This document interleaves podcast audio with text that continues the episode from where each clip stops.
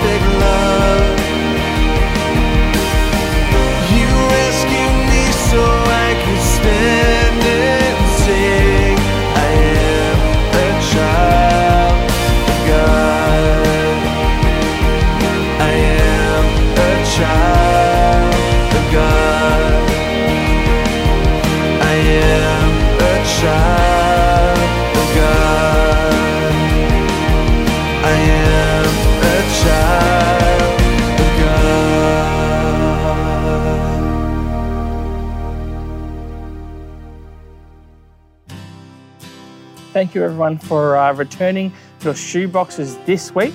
Uh, it's been great to have so many uh, shoeboxes arrive, and um, we'll have a final count and tally in, in this week's email and, and let you know how that's all gone. Uh, so, I just want to thank you, everyone, for supporting these shoeboxes of hope, which we can send off um, into the, the, the kids' lives that desperately need a bit of joy and a spark of the gospel this Christmas. So, uh, thank you for, for being involved in that. Uh, also, uh, thank you for those that came out Thursday. And uh, also, Wednesday, we had the first meeting of the playgroup, uh, Playground Working Group. And so we have begun meeting, we've been working through um, what we can do to get the playground uh, up and running and getting that installed and going as quick as possible. Um, and so we're working through that right now. So thank you to those members of that working group. And uh, we're really looking forward to uh, making some good progress there very soon. We also uh, have Thursdays um, continuing on every week, Thursday 10.30 here at the church. Uh, so please, uh, I'd encourage you to join with us for that. But right now, we're going to get into our sermon. So let's go. Do you struggle with obedience? I know some people do struggle with obedience more than others. Uh, some members of my family struggle more than others. But, but right now, I'm struggling with some things, more, more than I have before. And, and I'm going to level with you here. I really struggle being obedient to wearing a mask. You know, recent studies have proven that there is no statistically significant change in transmission rates between communities that wear masks and those that don't. If masks worked, then you'd expect to see a dr- drastic drop in transmission rates between communities that wore the masks and those that don't, and you just don't see that. No statistically significant change. So I struggle with being obedient on that one. I'm, I'm, I'm honest. And there are plenty of other decrees that you probably struggle with being obedient to also. Like, I really wish that we could open and meet together as a church as nearly normally as possible. I wish we could do that today, but we have to be obedient. I struggle being obedient to a government that suffers from amnesia when it comes to being accountable and seems to be so uncaring towards the psychological and mental health and well-being impacts of lockdown and restrictions and isolation and those dehumanizing masks on our community because they are more concerned with the sole metric of case numbers and seem to disregard the real human and, and emotional well-being effects of the lockdown measures. I'm not going to get into a rant on everything that I struggle with. Obedience in, in this circumstance that we find ourselves in, because uh, if if we were, were, were, to actually go through all the things I struggle with in this this COVID lockdown um, from our state government's response to it, then we'd be here for three hours, and I don't think you would want to be here that long this morning. I'm sure you'd prefer to be at lunch. But I feel for many of us that obedience is a real struggle. As I've been speaking with, with many of you, I have heard this underlying uh, anger and frustration at just the circumstances which you find, and I hear you and I feel deeply for you. And no one else in our country understands. And, and I, I, we don't even understand Melbourne, I don't believe. You know, in, in, we still have more freedoms here in regional Victoria, but there is still this, this oppression that is weighing us all down, and, and, and I feel that. And so it's, it's, it's really, it's time to pray. It's time to get on our knees before God, to bring our circumstances before Him, and to pray with earnest vigor and with urgency. It's time to pray. So we, we struggle with obedience. You know, Israel struggled with obedience too. Um, they, they were saved by Othniel, Ehud, Shamgar, and Deborah, yet each time they failed to continue in obedience to God and sinned again and again. A cycle that we are no doubt familiar with in our own lives too, and a cycle that continues in chapter 6 of Judges. So if you've got your Bibles there, turn with me to Judges, and we're going to go from chapter 6, verse 1. The people of Israel did what was evil in the sight of the Lord, and the Lord gave them into the hand of Midian seven years. And the hand of Midian overpowered Israel, and because of Midian, the people of Israel made for themselves the dens that are in the mountains and the caves and the strongholds. For whenever the Israelites planted crops, the Midianites and the Amalekites and the people of the east would come up against them. They would encamp against them and devour the produce of the land as far as Gaza, and leave no sustenance in Israel, and no sheep or ox or donkey. For they would come up with their livestock and their tents, they would come like locusts in numbers. Both they and their camels could not be counted.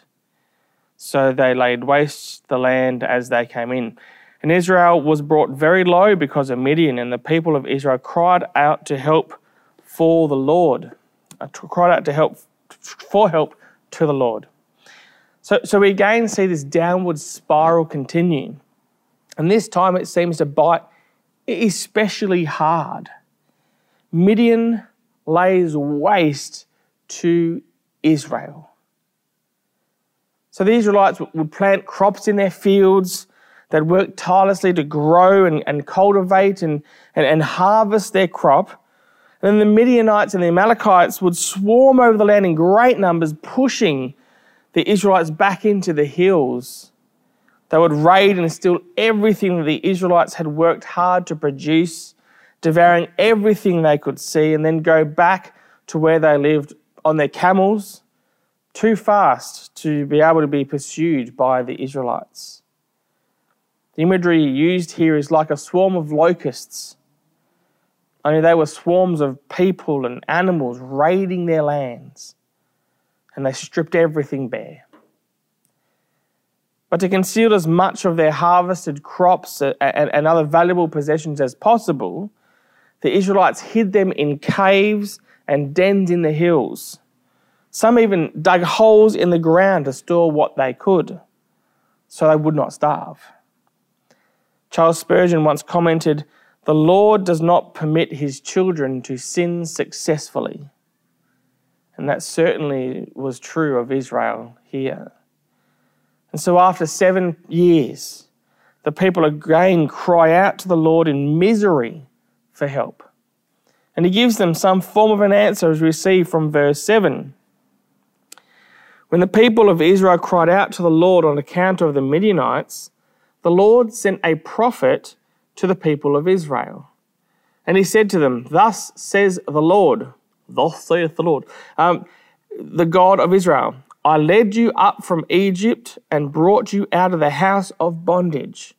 And I delivered you from the hand of the Egyptians and from the hand of all who oppressed you, and drove them out before you and, and gave you their land. And I said to you, I am the Lord your God. You shall not fear the gods of the Amorites in whose land you dwell, but you have not obeyed my voice. God sends an unnamed prophet to the people to this time explain the reason for his discipline. In the greater narrative of what is going on, it clearly points out that things are getting worse in Israel. As here, God now rebukes the people for calling on him. This prophet didn't deliver Israel, but rebukes them. God reminds them of the covenant that He established with them as a nation and points out their failure to uphold their end. They've disobeyed God. And so, no wonder they're being pillaged and, and struggling to just survive. This is where Israel is at sinfully disobedient, suffering diabolically, and being rebuked when they yet again, finally, cry out to God for help. Then we come across Gideon, verse 11, chapter 6. Now the angel of the Lord came and sat under the terebinth at Ophrah, Ophrah, which belonged to Joash the Abiezrite, while his son Gideon was beating out wheat in the winepress to hide it from the Midianites. Ophrah was a village over which Gideon's father Joash exercised a strong influence. Its exact location is, is uncertain, but it appears to have been in the Jezreel Valley. And again, we find someone under a tree. Deborah was found under a palm of, of fruitful blessing, and here the angel of the Lord is found sitting under an oak, a site of Canaanite pagan worship belonging to Gideon's father. And we find Gideon inside a winepress threshing the wheat, beating out the wheat. Now, I'm not sure the last time you threshed wheat or beat out wheat was. And if you're like me, then you've never done it. so, what is the deal with Gideon here? Why would he be in a wine press beating out the wheat? Well, beating out wheat, you know, threshing wheat is something that has been done for thousands of years. And the general process hasn't really changed over that time. So normally the Israelites would beat out the wheat in, in an open field or on a raised piece of ground or a platform. The prevailing wind would blow the lighter chaff away while the heavier grain would fall to the ground. However, Gideon was beating out his grain in a wine press. Now, a wine press was used to press the juice out from grapes and to, to capture it all and were often built in low areas to, to capture as much of the juice as possible, no squirting bits. It's the exact opposite place, a sheltered low pit, basically. Uh, it's the exact opposite to the place you'd normally want to be beating out wheat. Gideon's use of a wine press for threshing grain shows that he felt the Midianite threat. He was there out of fear and so he could remain unnoticed. That's where Gideon is, beating out the grain. Verse 12 The angel of the Lord appeared to him and said to him, The Lord is with you, O mighty man of valor. This is a humorous scene. It, it actually makes me giggle when I think about it, really. So Gideon's threshing out wheat whilst hiding in this wine press out of fear of the Midianites. And the angel of the, the Lord appears and, and, and says that the Lord is with him and, and calls him a mighty man of valor. You know, valor means uh, being a mighty man of, of great courage in the face of danger. That's what Gideon is called valor, great courage in the face of danger. You know, if you've ever you know, questioned whether God has a sense of humor, it's on display right here. Gideon is hiding in fear. God calls him a mighty man of valor. And it wasn't sarcasm. God calls him a mighty man of great courage in the face of danger. Uh, it, it just boggles the mind how this, this angel of the Lord could say such a thing, given his circumstances of where he found him. However, it is clear that the angel was addressing Gideon as the man he would become by God's enablement, not the man he was then. God would do a mighty work in and through Gideon because God had called him. In the same way, God had called Abraham the father of multitudes before he had any children. He called Peter a rock before he behaved as one. He also calls Christians saints, even though we are not yet as saintly as God will make us. One of the great truths of Scripture is that when God looks at us, He does not see us for what we are, but for what we can become as He works in our lives. We so often take on the labels that other people give us, that other people call us. It's so easy to fall into that trap. What people call us, we will eventually, naturally take on that label. What is spoken over us, we take on. And I really like the angel of the Lord who didn't come down again and say, The Lord is with you, scared weakling. That, that's what our world would speak into Gideon. But no, the angel of the Lord sees Gideon as God sees him and calls him a mighty man of valor. How different would it be if we too spoke into those around us with a sense of how God sees us? If we looked upon people as God looks upon people and spoke into their lives in that way.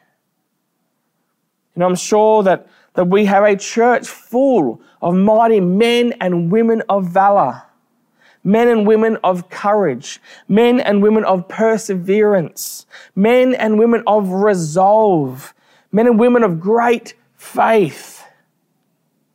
So, next time when you are greeting someone, why not greet them like the angel of the Lord? The Lord is with you, mighty man of valor. Gideon then responds to the angel of the Lord in verse 13. Gideon said to him, Please, sir, if the Lord is with us, why then has all this happened to us? And where are all his wonderful deeds that our fathers recounted to us, saying, Did not the Lord bring us up from Egypt? But now the Lord has forsaken us and given us into the hand of Midian. Gideon responds by questioning what the angel said. And so he questions the first statement The Lord is with you. That's the very first thing the angel said, and that's what Gideon questions first. The Lord is with you. Really? The Lord is with me? Then why am I in a wine press threshing wheat? Why are we barely surviving? Why are we being ransacked and pillaged? The Lord is with us. I've been told stories of what God has done for our ancestors, but as I look around today, where is that God? He's left us. He's forgotten about us. He's given us away. Now we are suffering. So Gideon, he, he questions the truthfulness of what the angel said. So Gideon could not understand why the Israelites were suffering as, as, as they were, if God was indeed with his people.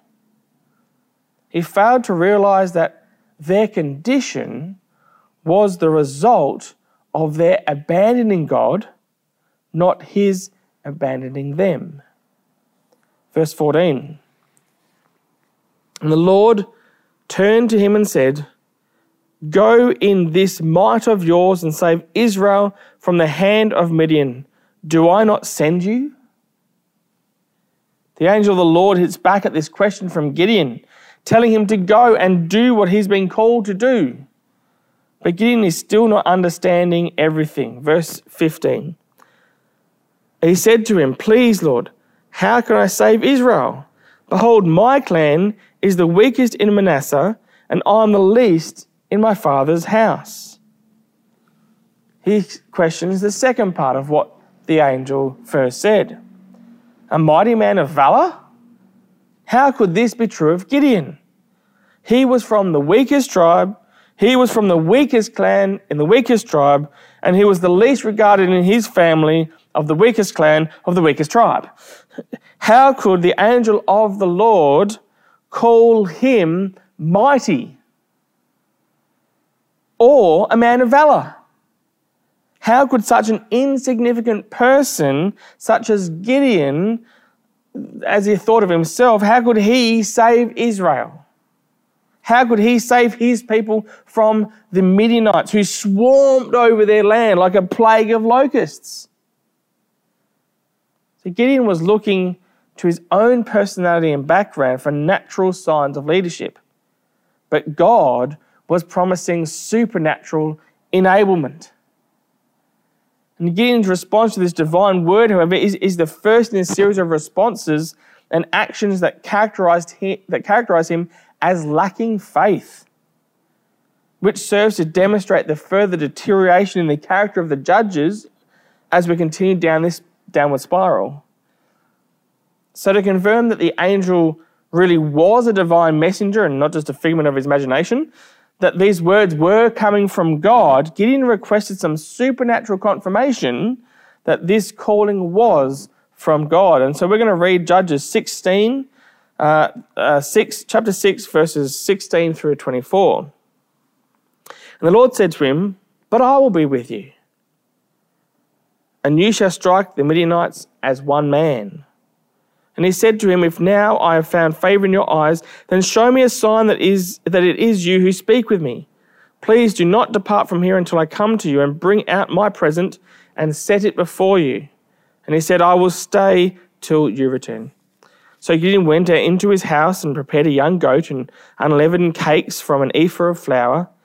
The meat he put in a basket, the broth he put in a pot, and brought them to him under the terebinth, the oak tree, and presented them. And the angel of God said to him, Take the meat and the unleavened cakes and put them on this rock, and pour the broth over them. And he did so. Then the angel of the Lord reached out the tip of the staff that was in his hand and touched the meat and the unleavened cakes, and fire sprang up from the rock and consumed the meat and the unleavened cakes, and the angel of the Lord vanished from his sight. Then Gideon perceived that he was the angel of the Lord, and Gideon said, Alas, O Lord God, for now I've seen the angel of the Lord face to face. But the Lord said to him, Peace be to you. Do not fear, you shall not die. Then Gideon built an altar there to the Lord and called it, The Lord is Peace. To this day it still stands at, Ophrah, which is or which belongs to the Abiezrites. So the menu that Gideon offered his visitor was what a person would normally set before a guest, whom one wished to honour in a special way in, in the culture of the day. The, the angel directed Gideon to place that food, the meat and bread, on a rock and to pour out the broth on the ground to resemble both a burnt sacrifice on an altar and a drink offering that was poured out. The angel's miracle of, of utterly consuming the sacrifice with fire convinced Gideon that he was God and that he would fulfill his promises to be with Gideon and to grant him victory. And perhaps Gideon remembered how God similarly had consumed the fire sacrifices on the brazen altar when the Israelites dedicated the tabernacle in the wilderness. If so, this memory might have encouraged him to believe that the same God who had delivered Israel then was still with his people now and could deliver them again. Verse 25.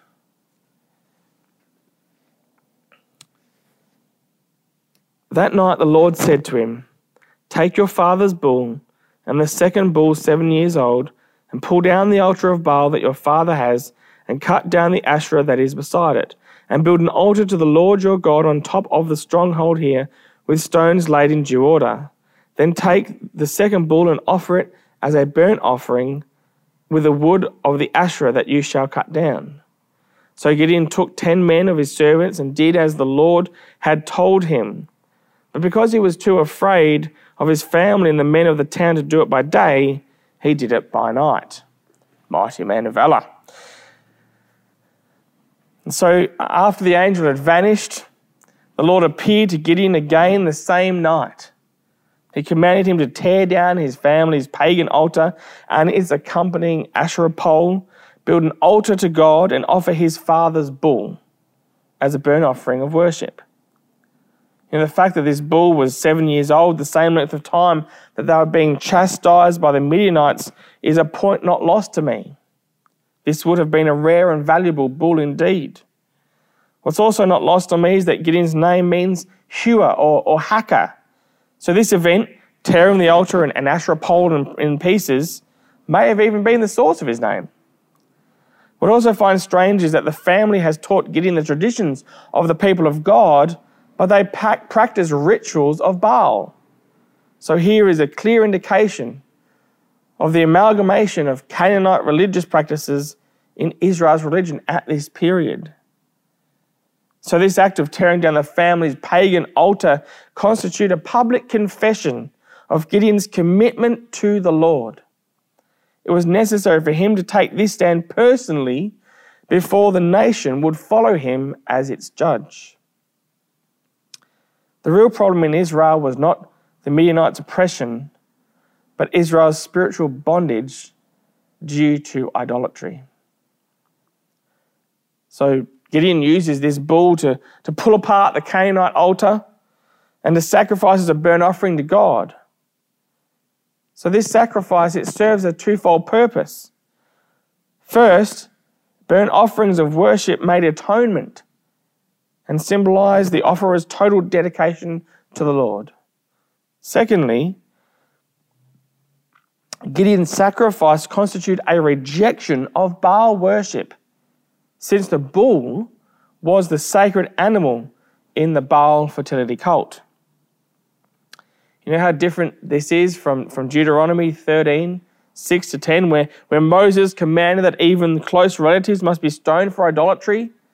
You know, the, the heresy here had actually become the main religion. That's how far they had gone from what Moses had established under as the law.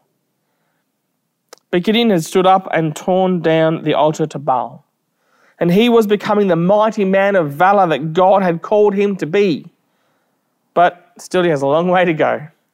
Because he was still more scared of the people, of man, than he was of God. So he did all that under the cover of darkness at night verse 28 to 32.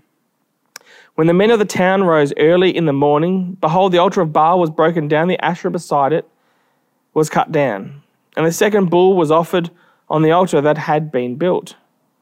And they said to one another, Who has done this thing? And after they had searched and inquired, they said, Gideon, the son of Joash, has done this thing.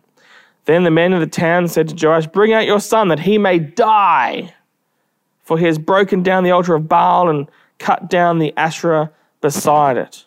But Joash said to all those who stood against him, Will you contend for Baal? Or will you save him? Whoever contends for him shall be put to death by morning. If he is a god, let him contend for himself, because his altar has been broken down. Therefore, on that day, Gideon was called Jerubbaal, that is to say, let Baal contend against him because he had broken down his altar. You know, ironically, Gideon's daring act of faith inspired his father Joash to take a, take a stand for God, even though Joash, until that very morning, had been a leader of Baal worship. The person whom Gideon probably feared most, his father, had become his most outspoken defender. You know, there are many large looming influences over our lives. For some of us, like Gideon, it might be a parent, or it could be a, a sibling, a boss, a friend. We often have these large looming figures of influence over us, and we too can act in fear of them. Gideon was afraid of his father. But by being obedient to God, he inspired his father to not only defend his son, but to go against Baal and instead defend God. It is amazing what godly obedience can inspire in others. Darby, one commentator, makes this comment Obedience first and then strength. This is God's order. It's poignant. The story of Gideon is one that I'm sure many of us can relate to. Gideon is, is the only judge whose personal struggles with his faith are recorded. Gideon is a great encouragement to people who have a hard time accepting themselves and believing that God can make anything out of them or do anything with them. But God can do mighty and amazing things with those who respond in obedience to the call of God. We too, like Gideon, may inquire as to how. We too may like understanding as to how we could accomplish what God has called us to because to our logic it seems near on impossible. Our job is to be obedient. And our obedience can vastly impact other people. Joash, he turned around completely. He went from leading the worship of Baal on that altar to defending Gideon and God against Baal and his followers. You never know what your obedience to God could spark in someone else. You never know who might become a Joash in your family or amongst your friends. You never know who might become a powerful proponent of the gospel who were once powerful opponents of the gospel. Think of Paul. He was full on against Christianity to the point he was killing Christians. Yet he met Jesus and became the greatest preacher of the gospel in Scripture. You never know how an encounter with Jesus can change a person's life and, by extension, the lives of so many others. And God could do that through you if you too are obedient to Him, just like Gideon. So today I have two takeaways for you. Two. First of all, obedience to God must be a Christian's priority. Obedience to God must be a Christian's priority. Just like in the time of Judges, we too live in a selfish world. Our selfish world openly mocks godly obedience. Upright morals have gone by the wayside. Common decency is out of fashion. It's all about what I can get, do what I want to do, regardless of anyone else, especially God. But our selfish world is wrong. Our selfish world has missed the beauty of being obedient to God. Our selfish world misses the grace that God gives to all of humanity in leading us towards righteousness and blessing. The book of Judges serves as a warning to all followers of God that to ignore Him will be at our peril. Yet to be obedient to God brings salvation. And so obedience to God must be a Christian's priority. And it is being obedient in the little things and the big things. There's no greater testimony in a selfish world than to display obedience to God, to stand upon and act from godly convictions, to bring hope and share God's grace. But I'm sure that we've all observed this being done poorly. We've all seen this done poorly through people being judgmental or legalistic. Th- those two things will, will, will destroy a witness and testimony that could have instead brought so much life legalism and being judgmental. See, it must be measured by grace. It must be oozing with a deep understanding that we are the recipients of God's unmerited favor and that favor is extended to all. And so to be obedient to God and to bring hope and share His grace will bring vast impact. We cannot afford to be selfish and keep God to ourselves. We're not an exclusive club.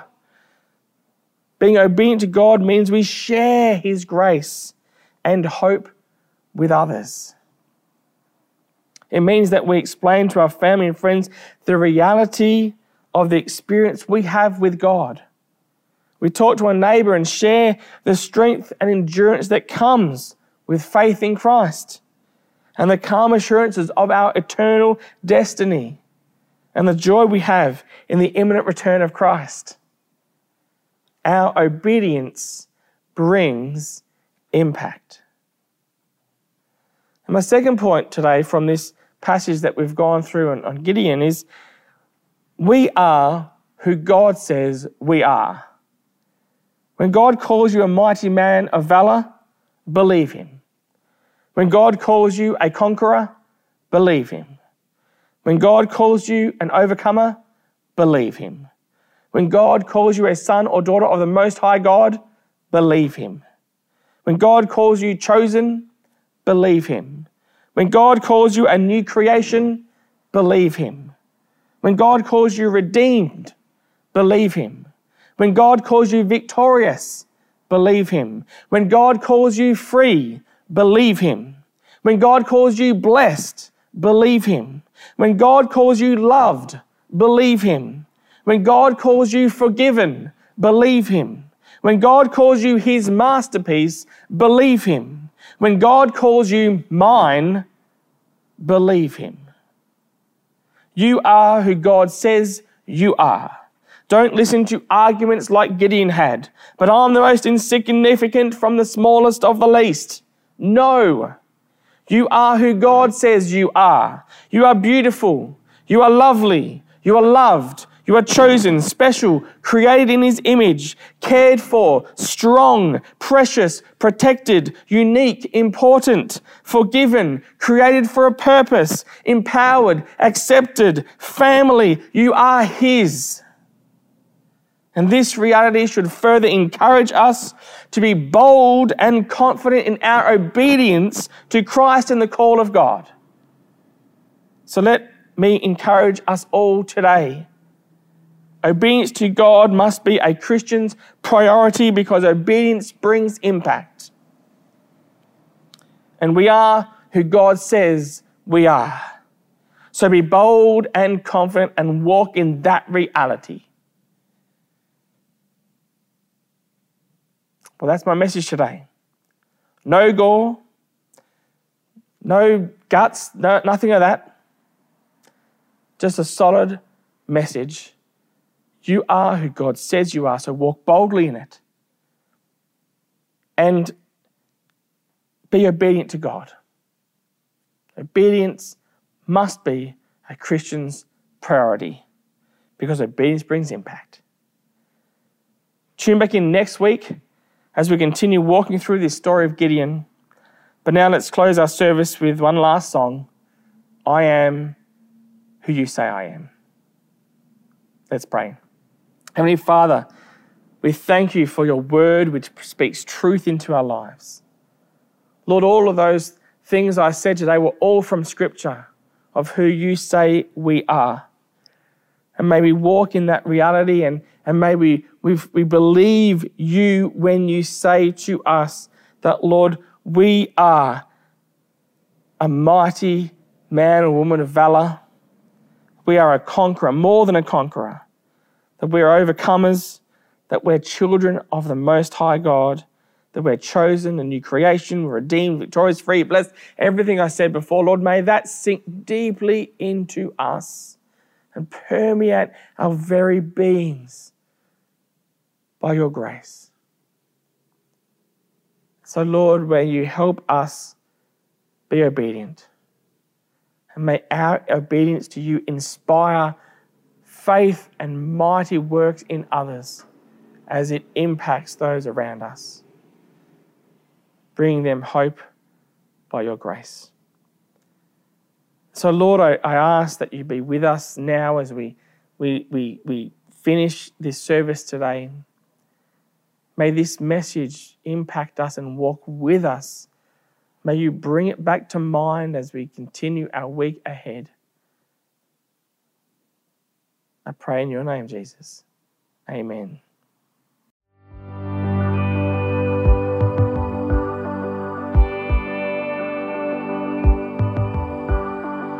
Who am I that the highest king would welcome me? I was lost, but he brought me in. Oh, his love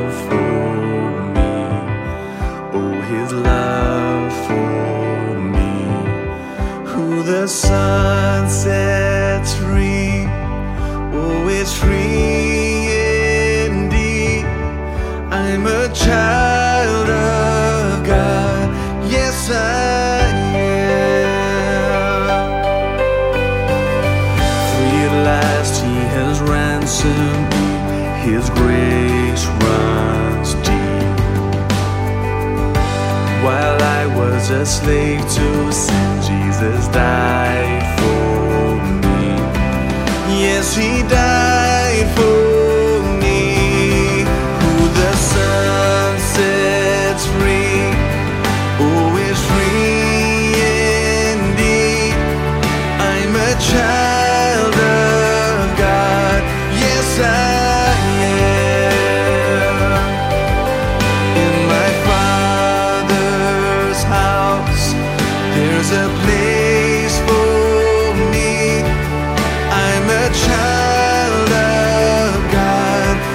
Yes,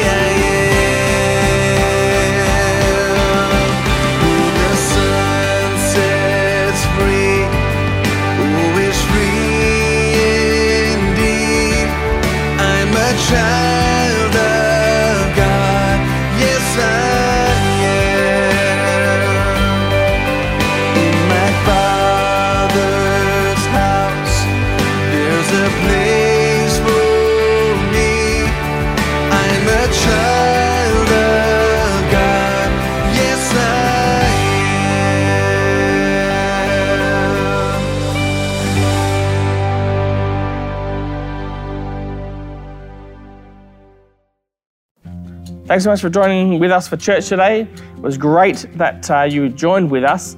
Uh, really looking forward to next week as we continue the story of Gideon. So don't forget the message from this week that uh, obedience must be a Christian's priority because obedience brings impact and you are who God says you are. Don't let anybody else tell you those lies. Don't take on the messages of other people like Gideon, you know. Uh, T take on the message of what God calls you. You are what God says you are. So, uh, so walk in that reality and blessings to everyone.